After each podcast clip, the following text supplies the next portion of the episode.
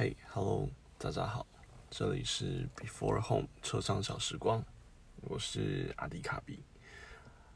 呃，今天想跟大家聊聊这个礼拜的事情，一些事情啊。第一个是我跟 Joe 还有他的同事们到台南的一间精英酒店，呃的酒吧，然后我们点了一个三十六级的调酒。对我觉得这还蛮有趣的，是一个。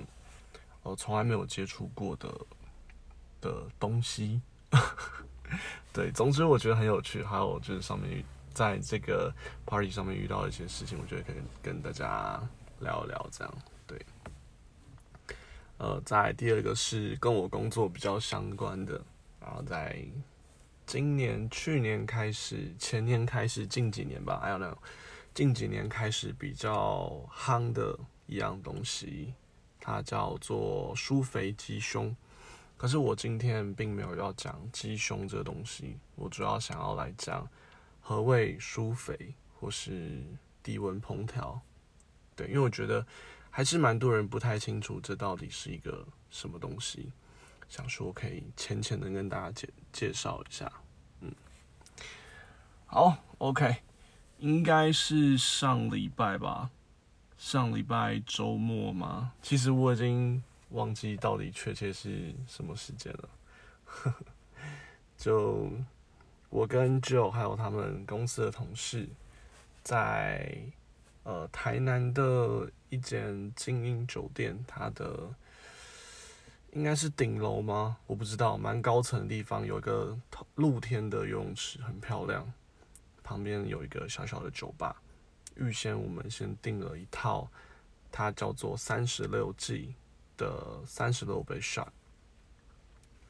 这个概念我觉得蛮特别、蛮有趣的。可能是因为我酒吧跑的不够多吧，大部分我到酒吧我就是喝酒、喝调酒、喝啤酒这类，很少接触到这种比较主题性的调酒类。所以这次去的时候，我觉得其实还蛮特别的，真的蛮特别。我本身是一个喜欢喝酒的人，那在喝酒的过程中，可以有这样子额外的一个特色，我觉得是挺吸引我的。对，那好，来介绍一下这个酒好了。它一开始的时候是有点像用一个大棋盘上下把它盖起来，所以一开始是看不到。里面的东西，它只有在呃盖子上面写着三十六计。好的，那时候等我们人到齐之后，他把呃盖子打开，里面呢是三十六个小茶杯，各倒着一些酒，然后就总共三十六个 shot 嘛。那每一个小茶杯上面都有写上那一季的名字，就是。呃，走为上策的那个三十六计，我其实很难去想，就是它到底哪一季是什么样子一个历史背景的故事，或者是在哪个朝代，甚至我连这三十六计是不是同个朝代的故事我都不知道。可能些许其中几个我知道它的故事了，可是要全部拼在一起，真的挺难的，因为我可能都没有真的接触过这三十六计。对，好，总之呢，打开的时候，我觉得最特别的是，呃，它是用六种基酒去搭配三种不同的茶，哦，不对，呃，四种茶，再加上一个是凤梨汁，所以其实是有将近三十种口味。对，这是我觉得还蛮特别的地方。他用茶来结合所谓的，这叫利口酒吗？可能也不是，呃，就是结合基酒。我想想哦，有 gin、vodka、呃 whisky，然后 brandy、rum，还有一支我忘记了。好，就是这一类的基酒的搭配，真的很有趣，真的很有趣。再加上我们后面有玩一些游戏，然后。输的人就抽签来喝调酒。呃，在接触到这个三十六计调酒的过程中，其实它真的会让我去想说：，哎，我抽到了这一季，它的背景故事到底是什么？这这是一个我觉得挺有趣的地方，可能也是因为我们家庭背景的关系吧。哦，这个以后有机会可以再跟大家聊一下。我们家吃饭是很有趣的一个场面。呃，我跟我爸妈跟我妹，当我们在一起的时候，我们的聊天是非常有深度的。好，哎，我还是想要先偷讲一下，对，让我讲一点点。有一次，我跟我妹去动物园，然后一路上我们聊的通通都是有关于生物的专业知识。那我我妹是医护相关的。那我是动物相关的，所以我们聊的其实都蛮深的，甚至聊到一些呃生生理现象等等，哦，所以我们就那时候就戏称说，嗯，小朋友应该让我们带，呃，我们带着他们走动物园，他们可以真的学到很多很非常学术性吗？嗯，可能也不能说是学术性，就是比较深的一些知识吧。对，这是我们家很有趣的现象。好，也是因为这样子，所以在喝调酒的时候，我其实都会去猜一下，它可能大概是什么样子的故事，或是这一季它的它是大概代表什么。对，好，后来发现我知道的还蛮少的。唉，好，在玩游戏的过程中，我被取了一个绰号，叫做“游戏黑洞”。唉。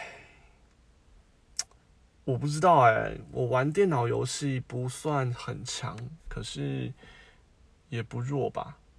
玩桌游我也还行，玩密室逃脱我也觉得算是中间偏上。可是不知道为什么，一碰到这样的游戏我就直接挂掉，好烦哦。例如说猜拳，然后呃有一个。抢呃数字抢答，类似数字抢答的的游戏，还有一个是那个黑白菜，哦，真的是输到就是酒都是我在喝，虽然说这样是蛮赚的啦，真的蛮赚的。我一个人总共三十六杯嘛，我一个人大概喝了八杯左右吧，总共九个人我喝了八杯，真的挺赚的。啊，总之那天。就被大家称作游戏黑洞，心里有一点点小小小小的不甘心，可是没关系，下次会再赢回来的。好了，这个话题到这边结束，不然时间又不太够了。那我们下一个话题是跟大家来讨论何谓低温烹调，也就是苏菲。这是法国，没记错是法国啦。苏菲是法文，它的原文我不会念，我也不想。就是跟大家献丑，对，因为我真我连看到它我都不知道怎么念，就大家有兴趣的话可以自己查。这是从法国开始盛行的一个技术，它最早是从哪里开始我并不清楚，可是应该是法国让它变得呃蓬勃发展起来。好，何谓低温烹调呢？其实大部分的肉或是蔬菜。它真正熟成的温度并不是一百度，或者是一百度以上。为什么会说一百度以上？一百度大家知道吗？就是沸水。一百度以上，那是你在用油炒的时候，你使用到油，油温会高于一百度。对，所以其实呢，你在这个温度以下的时候，食物就已经熟成了。温度越高，然后。呃，在烹饪的时间越久，其实会让食物原食材更多的呃流失它的营养成分。好，我认为这个是疏肥最重要的。为什么它可以蓬勃的一个原因，或者是大家为什么要疏肥？嗯，例如说好了，我现在最常使用到疏肥的有三种。第一个叫做厚切牛排，第二个叫做鸡胸，第三个叫做鸭胸。偶尔看到有些餐厅他会拿猪里脊、猪排类去做苏菲，这也是没有问题的。像这样子肉类啊，比如说牛排好了，牛排也是看部位，每个部位它熟成温度不太一样，一般都是在五十五到六十度之间，它就是熟了。对，可是我们需要让肉的中心温度达到这个温度，所以说呢，苏肥它的呃整个时长会比一般我们在做菜的时候要长很多。例如牛排，牛排我大部分做菲力的话，做五十八度，那苏肥要做到三个小时，它才有办法整块肉的温度都持续在五十八度，然后达到它熟成的一个时间。呃，疏肥的好处，就像我刚刚说的，最主要的，它的营养分并不会流失太多，因为温度不高，大部分的营养成分还是保留在肉里面。呃，只是有个缺点，它会出水，它会出非常大量的水，对，所以口感上会有差。哦，再来第二个就是口感了，可能你吃起来不会像烤的、炸的。这么的 juicy，因为像烤炸，它可能会让外皮有一个明显的保护层，让肉汁或是这种一体状的东西保留在食物里面，所以它吃起来会特别的 juicy。可是疏肥并不会，疏肥之后它会出大量的水，所以反而它吃起来不会这么的 juicy，可是口感上会比较嫩。呃，毕竟它没有达到这么高的温度，它的蛋白质并没有呈现太过程度的变质，所以会跟它原来的口感吃起来会比较像。最主要就是嫩，例如说厚切牛排，吃起来不会像一般的牛排这么的硬或是有嚼劲。嗯，这么说。对，例如说鸡肉、鸡胸肉吃起来不会柴，鸭胸吃起来不会柴，猪肉吃起来不会柴。对，这其实就是呃，我认为苏肥用在料理上的好处。除了肉类之外，有某些蔬菜其实也蛮适合拿来做苏肥。最主要原因也还是呃，营养成分不太会流失。对，口感上的话，我认为就还好。最常拿来做苏肥的。蔬果，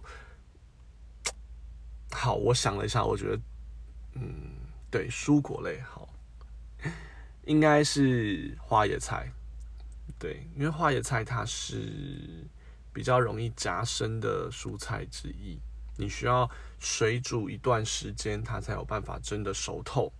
那如果你疏肥来做的话，它可以很，它的口感可以很棒，然后。呃，营养成分也可以很好的被保留在里面，所以我也蛮推荐的。好了，那疏肥就大概介绍到这里了。以后有机会的话，可以再跟大家就是聊一下，呃，去年年底的时候，为什么我突然跟公司建议要做疏肥的品相？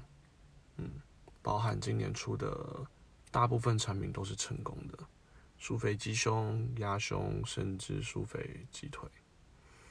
对啊，都是挺成功的。